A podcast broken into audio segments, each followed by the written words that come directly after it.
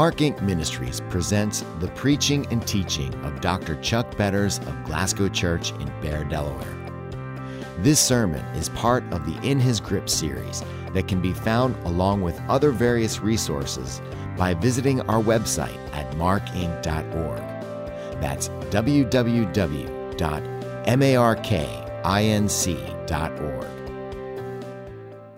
You know, as I came in here today, I thought to myself, I wonder how many people have actually prepared to be here today.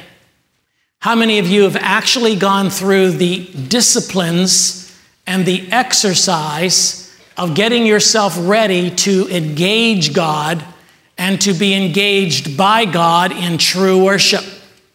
The frenzy of that first century crowd on the week before Jesus was strung up on the cross is noted in all three of the synoptic gospels. We read the same account, a few minor details here or there that are uh, added together, but fundamentally in all three gospels, they say the same thing that in order to fulfill specific prophecy, Jesus had his disciples unhook a donkey, bring it to him so that he could ride it into Jerusalem as a king would normally ride into a city. This was to fulfill specific prophecy. Today, I'm going to introduce you to something else, and that is the proper way in which to prepare for worship. Because as excited as those crowds were, as thrilling as that event must have been, they're waving their palm branches, they're crying out certain words, they're very emotional, as Middle Eastern people tend to be. And there was a host of people in front of the processional, another host of people in back of the processional, and people along the way as Jesus comes into town, and there was an emotional frenzy. Someone pulled them aside and said, Who is this riding on the donkey? To show you how they did not get it. The response that they gave to the people, Why, this is Jesus, the prophet from Galilee. Who do you say that he is? Who is this Jesus that rides on this donkey? You see, there is incredible suffering that I believe the church engages in because we have yet to understand how to prepare to meet this Jesus from Galilee. Is that all he is? Was he simply a mere prophet from Galilee? Why would they then cry Hosanna, which means save us? Why would they then wave the palm branches? Yet they still did not get it. Their worship was faulty. I wonder how many of us prepared today to come into the presence of God in a way in which we can truly engage Him and be engaged by Him. Focused worship is dangerous to Satan. Focused worship that truly zeroes in, every single one of you zeroed in on engaging God and being engaged by God, is dangerous business to the kingdom of hell. And yet, it is something that the very essence of revivals are made of. This is where revivals come from. Revivals come from focused worship focused around the sovereignty of God, the holiness of God, where our sins are exposed and the light of God's word shines inside of our spirits, and we begin to see things about ourselves that are different, maybe even hidden, perhaps even blind spots. We're talking about legacy building, and I've used Psalm 95. This is the second in that Psalm 95 sermon, but one of the points that I've been trying to make all the way through this series is that we need to learn as a generation to specifically transfer certain principles to the next generation. Now, it's not just in my generation, the grandparents, so to speak, but it's in your generation as well, the parents and your children and your young people. These principles apply across the board. We call it legacy building establishing a spiritual legacy. What do you want to be remembered by? What do you hope your children will do better than you've done? What principles do you want to know they've owned and have become part and parcel to who they are? This principle goes something like this I want my children and my grandchildren to learn that worship must never be approached casually. Worship must never be approached casually. And that true worship is the non negotiable essence of their spiritual development and their relationship to God. And so, for them to learn that principle, we have to teach that principle. And in order for us to teach it, we must ourselves own it. Now, you know how I feel about uh, the recipe books that you find on Christian bookshelves. Uh, seven steps to overcome a bad marriage, uh, five steps to overcome this, and three steps to overcome depression, and four steps to get skinny, and all those other things, all those other books that are out there. They're a dime a dozen, and they fill, they load the shelves of local bookstores. You know how I feel about that? The Christian life is much more serious than an instant recipe. There are no easy steps to approaching God the right way in worship. Worship is a serious piece of Christian business, so there are no easy steps per se.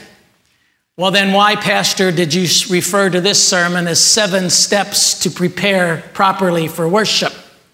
Well, I don't believe these seven steps are exhaustive. I believe, in fact, they are the bare minimum of what is necessary to properly prepare to come here. It's not going to solve your worship problem. Your worship problem being that you don't know how to engage God and you're not open to God engaging you.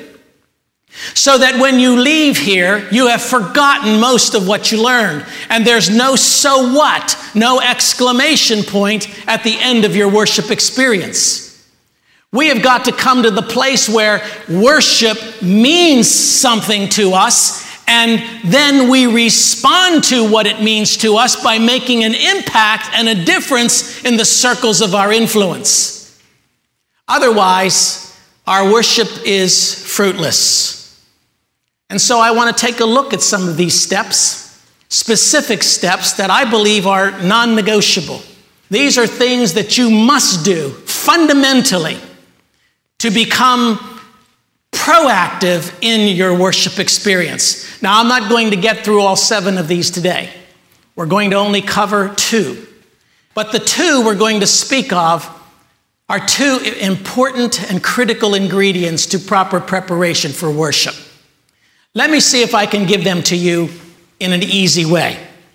The first thing you need to do in order to prepare biblically to come into this place is you must seek to resolve all known conflicts with anyone to the degree that it depends upon you. Conflict is, and conflict management is critical to biblical worship. You see, when we have conflicts, when we have unresolved issues with someone, it infects the body. We're all affected by your unresolved issues. Now, stop and think for a moment. If you're sitting here as a husband and a wife, you're sitting here as a couple, and you have brought into the mix of this worship service unresolved issues. You came here today bitter, angry, Maybe you even fought this morning and argued. Maybe you called each other names or your children observed. You know, it amazes me the more we get into some of the marriage issues that I've faced for so many years with so many different people, how much the children observe and how painful it is for these children to watch as you cannot resolve and do not resolve your issues in your home. So suppose you come here and you're here in a context of a worship service and you have an unresolved issue with the person sitting next to you, your husband or your wife. Men, the Bible says your prayer life is hindered because of that unresolved issue. There's my translation on this is don't even bother praying. Because God's not going to hear your prayer about your specific needs until you address the specific needs of your spouse. As we'll see later on, he tells us what we're supposed to do in worship when we have unresolved issues. Suppose, young person, that you're sitting here today and you have lied to your parents. You've stolen. You've cheated. You've committed acts of fornication. You've gossiped. And yet your parents are under the impression that you're the model Christian. You're the model saint. That nobody else is like you that they're one of these parents that would, that would say when their kids are accused, no, not my kid, not my child, because their image of you is shaped by a counterfeit faith. You have an unresolved conflict, and you have affected and infected the rest of the body. Suppose someone over here has an unresolved issue with someone over here. Conflict where you see each other and you go in opposite directions. Or you have some conflict with the leadership of the church. Or maybe you're a leader and you have some conflict with some of the people in the church who are under you. On and on the list can go. Suppose you sit there and gossip and criticize and ridicule and say this and say that. Suppose you do it in the context of a public setting, maybe the restaurant this afternoon where you blast and criticize the church. You've infected us by handling your conflicts the wrong way. Now, not all conflicts can be resolved. That's why I said in making this statement that as much as it depends upon you, you need to resolve the conflicts. There are some conflicts that cannot be resolved because the other party is unwilling to resolve them. But let's just suppose for a moment you're 1% wrong. Just 1%. And the other person is 99% wrong. And that's usually what we think is the case, isn't it? We usually think the other person is 99% wrong and we're 1% wrong. We've been talking about this at the staff level. We've been talking about how all of us have been engaged in the church in our dealings with people in conflict. And inevitably, what we find is so and so comes in and says A, and then so and so comes in and says B about the same person that came in and said A, and the A and B are two diametrically opposite stories. What we have found is that there's usually some truth to what both of them are saying. Some truth to what both of them are saying. So I am addressing that part where you may be wrong, where it's possible you are not right. At least 5% or 1% right. To properly come before God and worship, it's your responsibility to go and get that 1% resolved. But you must do so with a proper attitude. You must do so with a proper mind, a proper mindset. The first thing I would suggest that you do before you come to worship is call that person and seek forgiveness for any part of the conflict that is your fault. And do so especially if that person's a Christian. I say especially because we are to especially guard the unity of the body. Imagine, just for a moment, the spirit of humility that characterizes Matthew 5 and Hebrews 12 and Romans 14. Meditate on these passages. Meditate on the themes of these passages. Look at Matthew 5 21. You have heard that it was said, to the people long ago Do not murder, and anyone who murders will be subject to judgment. But I tell you that anyone who is angry with his brother will be subject to judgment. Again, anyone who says to his brother, Raca, is answerable to the Sanhedrin. But anyone who says, You fool, will be in danger of the fire of hell. Hold it. Hold it. Are you saying to me is Jesus teaching us in the Sermon on the Mount that unresolved conflicts means you're not a Christian? Because that's the only one who is consigned to the fires of hell. Yet he says there in that passage, you are in danger of the fire of hell because you refuse to resolve conflict. You refuse to resolve the issues. Now, let me tell you why he said that. The reason we do not resolve conflicts is because of a proud heart. Pride is at the heart of why we do not approach our brothers and sisters in humility and seek forgiveness. Pride is what stands in the way. Proverbs 6 speaks of seven deadly sins, and at the top of the list, these six things does the Lord hate. Seven are an abomination to him. Number one, a proud look. You see, pride is at the heart of lost people. To become a Christian, you must yield the spirit of pride. To become a child of God and confess that you're a sinner, that you cannot save yourself, that you need Christ into your life, is an act of humility.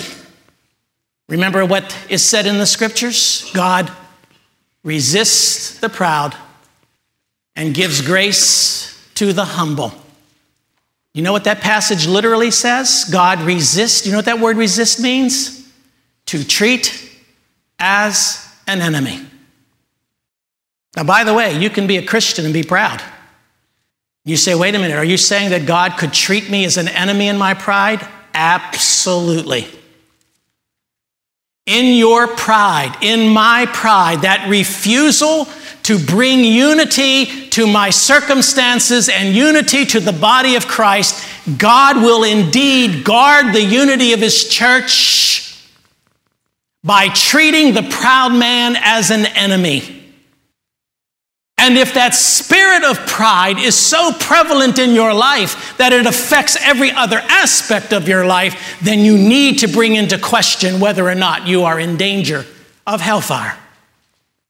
You may not know the same Lord that the Bible speaks of. Verse 23 Therefore, if you are offering your gift at the altar, and there you remember that your brother has something against you, leave your gift there in front of the altar. Now, what's he implying by saying that? It'll be there when you get back. He's expecting you to do something in the meantime Place the gift there. He's ready to receive your worship, but not yet. Something has to happen before God can be worshiped in the right way. Leave the gift there, leave it here at the altar. Verse 24 leave your gift there. First, go. Notice the word first, that means there's a second. First, go and be reconciled to your brother. Then, second, come and offer your gift. So leave it here. God's waiting for you to worship Him the right way. Go and get your conflict resolved to the best of your ability within whatever means God gives you in the spirit of humility, taking responsibility for your part and more than your part. Humble yourself and show that person, demonstrate to that person what the character of Christ really looks like. Now, notice what happens here, verse 25. Settle matters quickly and then he goes on and he says this with your adversary who is taking you to court, do this while you're still with him on the way, or he may hand it over to the judge, and the judge may hand you over to the officer, then you'll be thrown into prison. He goes on and he talks about a progression, a downward spiral of conflict. He says, settle it quickly, or the downward spiral is going to start. And when the downward spiral starts, other people are going to get involved. Somebody comes to me, you've heard me say this many times, I have a bone to pick with you. And I love how they pick my bones. Number one argument when they're losing a reasonable argument. In other words, you come with an issue and you're, you are you're proven wrong.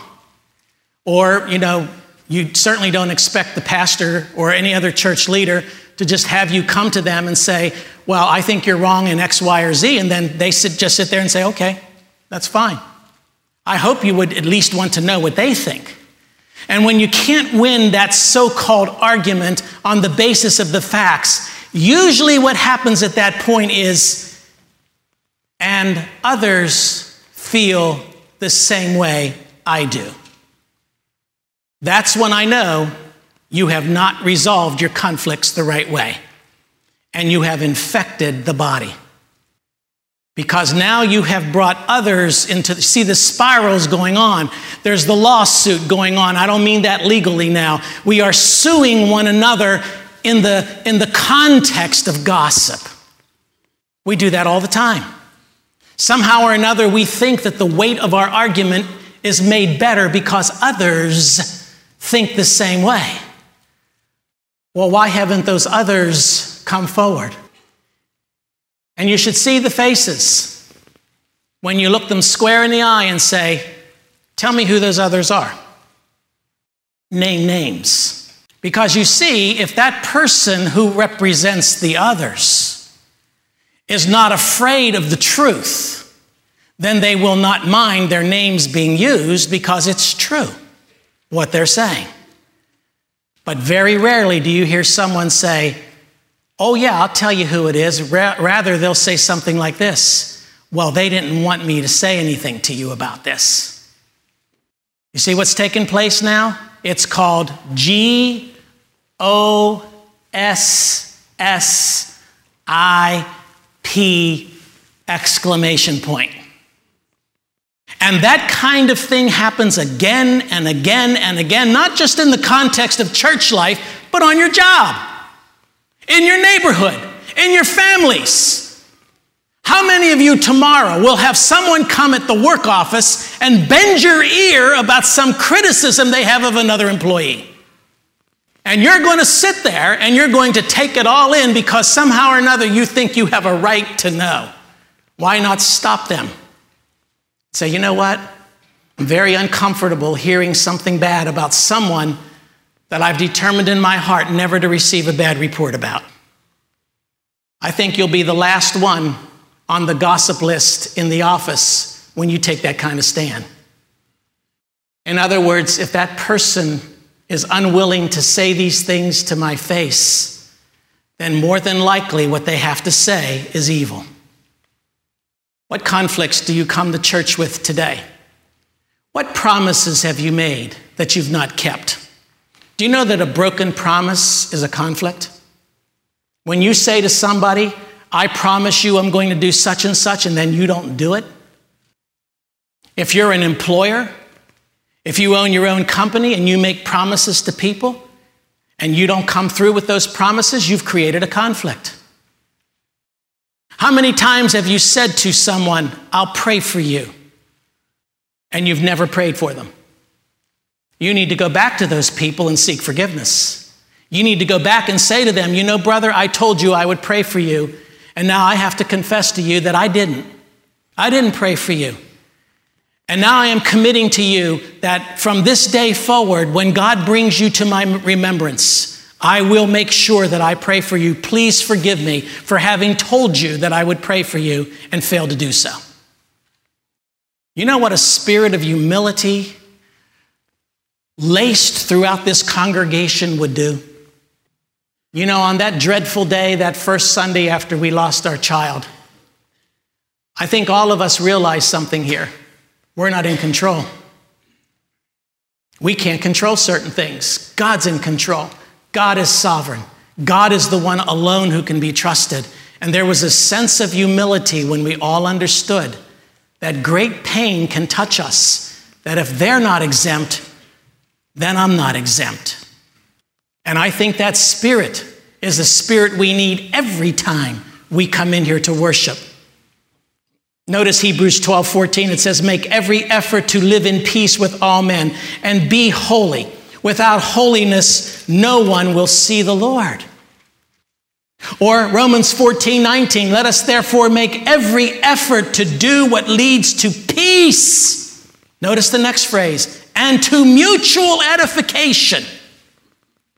In other words, my humility and your humility demonstrated in the context of true, genuine conflict resolution becomes contagious. And you and I at that point become mutually edified. You build me up with your humility. I build you up with my humility because we're showing each other Jesus Christ. Because you see, He is our supreme example, isn't He? He gave up all His rights. You say, well, you know what, Pastor? I've tried every which way, I give up. I give up. I've done everything I know how to do. I just plain give up. I can't get it resolved. Well, let me ask you something. What if our Savior had the same mindset? What if He were to say to you, you know what? That sin that you commit every single day that you ask me for forgiveness for at nighttime, that you commit again tomorrow and the next day, and you go through this ritual, this cycle of, please, Lord, forgive me. No, I'll never do that again. Here I'm doing it again. Please, Lord, forgive me. No, I'll never do that again.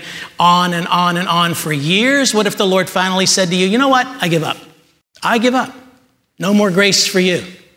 You're cut off. I'm not going to love you that way anymore. I'm done with you. You're a foolish idiot. I'm done with you. You're just hard headed. You just don't get it. What if he treated you that way? And yet he tells us, he commands us that in the same way that he treated us, the same love he has shed on us, we are to walk in his steps and shed on others. We are to have that same, we never, ever should give up. It may never be resolved, but you should never, ever give up. Your prayer should not be, Lord, please change their mind. Show them how wrong and miserable and proud they are. Lord, please, whatever it takes, strike them down, bring them misery in their lives so that they can see what great pain they've caused. That's not, shouldn't be your prayer. In fact, you should be saying something like this Lord, please be merciful. Don't give them or me what we rightfully deserve. Lord, show me how to love them a different way. Show me how to love them with a new kind of love. Show me how to love them with grace, even though they're unlovely, even though they're not lovable. Show me how you loved me when I was unlovely and when I was unlovable, and let me show them that same kind of love. Imagine, just imagine if our whole church did that every single week before we come in here. Imagine what would happen if we came into this church with that kind of spirit of humility that doesn't point the finger, but raises the hands and yields. Imagine you know, we fail each other. I'm going to fail you. And certainly, you're going to fail me. That's why none of us in here are gods, because we are sinners and we will fail each other. But our bond of unity is around a cross where my sins, all of them past, present, and future, have been obliterated by the blood of Christ. He has not held them against me. How can you? He has not held your sins against you. How can I? He has forgiven me completely and totally, forever. How can you not? He has forgiven you if you know Christ, of all your sins for all eternity. He took the punishment for those sins. He not only removed the sin, but the guilt of the sin. How can I hold it against you? How can I treat my wife with that kind of disrespect of the cross? I mock the cross of Jesus Christ every time I hold my wife's faults or she holds my faults against each other because Christ paid a supreme price to forgive those faults. Oh, we'll sin, we'll fall short, but we need to keep current. Let me give you a second principle. And I'm always uncomfortable doing this, but not this morning.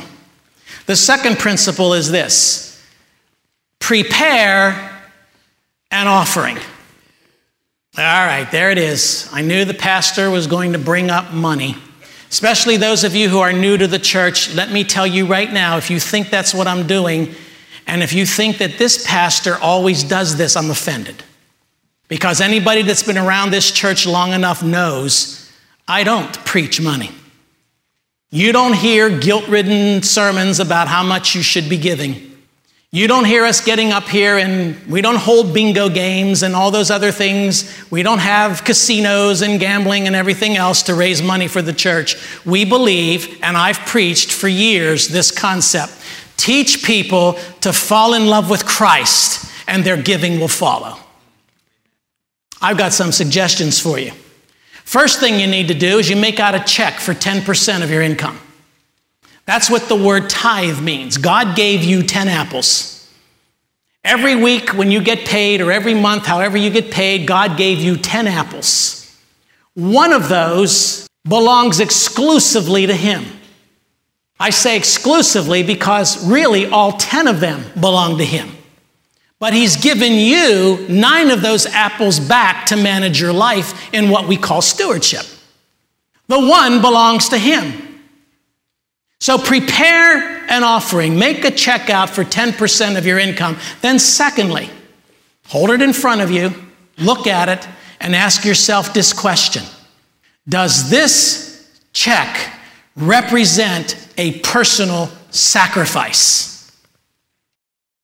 You can be very, very wealthy and make considerable dollars every year, and you can give a large amount of money to the church. But if it does not represent A, the tithe, and B, a personal sacrifice, then you haven't properly prepared for worship. Just because you give large dollars to the church, the question you really need to ask does this represent a tithe of my income? And does it also represent a personal sacrifice? Thirdly, ask God to help you discern the wisdom of how you have been spending what remains. Specifically, does what remain, the 90% that remains, does that represent or reflect an absolute commitment to advance the kingdom of God? Or is it your kingdom you're advancing?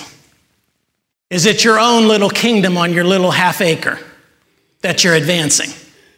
Or does the 90% that's left behind is it managed in such a way that every single dollar is thought through in the context of how can I manage my life in a proper way and yet be able to give sacrificially beyond the tithe?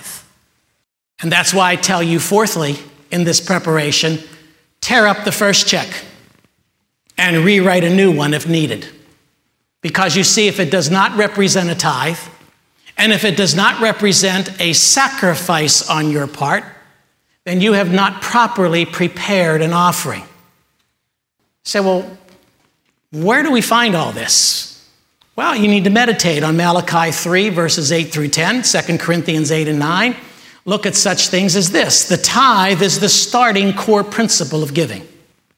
Malachi 3 says, Will a man rob God? Yet you rob me. Notice the word he uses there is what? You rob me. Now, a person who robs is a what? Thief. Not my words, his words. Will you rob me? Will you be a thief over what I've given you? You see, I gave you, I gave you those 10 apples. It's that 10th one I'm looking at to be a core principle of your giving. This is the beginning point. You take that core principle and you hand that apple over to me. You don't take a bite out of it. You don't take two bites out of it. You don't take three bites out of it. You don't hand me back the skin. That apple belongs to me, as do the other nine, but I'm, I'm letting you manage those other nine in stewardship. That one belongs to me. Will you rob me? How do we rob you? You ask, how do we rob you? In tithes and offerings. Notice the injection of the word offerings. Our giving does not stop when we tithe. Some of us haven't even gotten there. We're still back biting out the core. Our giving goes beyond the tithe and it goes into offerings. He says, You are under a curse, the whole nation of you, because you are robbing me. Bring the whole tithe. Bring the what? Whole tithe into the storehouse, that there may be food in my house. Test me in this, because you see, I'm testing you. Test me in this. Not in the sense that we're going to put God on trial, but in the sense of what follows. See if I will not throw open the floodgates of heaven and pour out so much blessing that you will not have enough room for it. Let me say two things about that. One, nowhere does God say dollar for dollar. Nowhere does he say in that passage, if you tithe, I'm going to give you back money. Money's easy for God. Money's easy. The second thing is just imagine. Over in 2 Corinthians chapter 8, Paul references the legacy of giving. He says, And now, brothers, we want you to know about the grace that God has given the Macedonian churches. Out of the most severe trial, their overflowing joy and their extreme poverty welled up in rich generosity. What a legacy! These people were not just in poverty, they were in extreme poverty. And yet their giving welled up. There was a bubbling over rooted in the grace of God. They knew grace. They felt grace. And their giving followed. In fact, giving should be according to our potential, and that's a privilege. That's a privilege. Look at verse 3 of 2 Corinthians 8. For I testify that they gave as much as they were able, and even beyond their ability do you see that? You say, I don't, I don't, I can't afford it. Can't afford it. Do you have a plan? If you put a plan in place, entirely on their own, beyond their ability. Notice verse 4. Uh, this boggles my mind. Verse 4 ought to boggle your mind. They urgently pleaded with us for the privilege of sharing in this service to the saints. They begged us to allow us to give. I can't remember anybody ever coming into my office and begging me for them to give. Nobody's ever done that. This is a privilege, they said. We want to be involved in the privilege of kingdom building. We don't want to be left out because God has blessings to give. We can build the kingdom and I can receive the blessings that God's going to give. And they begged Paul to be in the mix. Giving must flow out of holy consecration. Verse 5 they did not do as we expected, but they gave themselves first to the Lord and then to us in keeping with God's will. You see the flow here? They gave themselves first to God, holy consecration, complete dedication to the kingdom of God and building that kingdom. And because of that, out of that flowed a commitment to what Paul calls us, or the kingdom ministries, the church of Jesus Christ. I can hear the critics now Tithing is Old Testament, tithing is law. Nothing in the New Testament teaches the tithe. Absolutely wrong. Jesus, when confronted with the Pharisees, one day told them, He said, You know what? You guys tithe your anise, your cumin, your mint, your tomatoes, everything else. You actually measure the plants and you take one tenth off and you give it to the, to the work of the kingdom. He says, You're so meticulous in your tithing, 10%, right on the dot, 10%. That plant, is, if it has 10 spokes on it, one has to be cut off for the Lord. You're meticulous in your tithing. Now, if it was only Old Testament at that point, you would expect Jesus to say, Well, you know, that's been abrogated now. We don't do that anymore because we're in the new covenant. No, he doesn't say that at all. He says, These things, the tithing, ought you to have done. But you don't leave undone the other things. The other things being justice and love and mercy. And then he goes even further. The scriptures speak of this total dedication of oneself. You give me your life, not just a tenth of your life. You give me all of your money, not just a tenth of it. It all belongs to me. I want you to manage your resources, your time, your energy, your friendships, The things that you invest in, I want them to be reflective of your commitment to build the kingdom. And then he says in that Corinthian passage, Christ is your model of sacrifice. Look at verse 8. I'm not commanding you, but I want to test the sincerity of your love by comparing it with the earnestness of others. For you know the grace of our Lord Jesus Christ, that though he was rich, yet for your sakes he became poor, so that through his poverty you might become rich. That's your model. Not the Old Testament Malachi passage, not the New Testament Second Corinthians passage, not even the words of tithing and the, the inclusion of tithing into the things you ought to have done, but Christ. He didn't give you 10%, He gave you everything. There was nothing more to give. They drained him of his blood for you and for me. Drained of his blood. That's our supreme model. And then there is to be equal sacrifice, not equal giving. But notice verse 11 now finish the work so that your eager willingness to do it may be matched by your completion of it according to your means. For the, the willingness is there, the gift is acceptable according to what one has and not according to what he does not have. Our desire is not that others might be relieved while you are hard pressed, but that there might be equality. You know what he's talking about there? Not equal giving. We all can't give the same amounts, but equal sacrifice. When we prepare the offering, is the sacrifice there. Then finally, I believe grace giving extends beyond the tithe. The tithe is the core principle. Look at 2 Corinthians 9, beginning with verse 6. Remember this whoever sows sparingly will also reap sparingly. Whoever sows generously will also reap generously. Each man should give what he has decided in his heart to give, not reluctantly or under compulsion, for God loves a cheerful giver.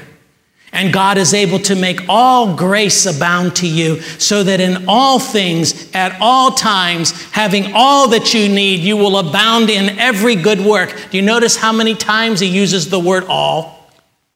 So that in all things, all grace may abound, at all times, having all that you need, not want, and that you will abound in every good work. Please don't walk out of here and feel some sort of guilt to give. That's not what this is about. What I am trying to do is have you question whether or not you have come into the context of this service properly prepared to give. Whether there's a consecration of your heart to God, whether God has all of you. Yeah, He has all of me, but He doesn't have my pocketbook. Yeah, he has all of me, but he doesn't have my checking account. Yeah, he has all of me, but he doesn't have my business. Then he doesn't have all of you. He doesn't have all of you. My question to you is as you have come in here today, have you resolved the conflicts? Humbled yourself before God and before those with whom you have the conflict? And have you properly prepared an offering?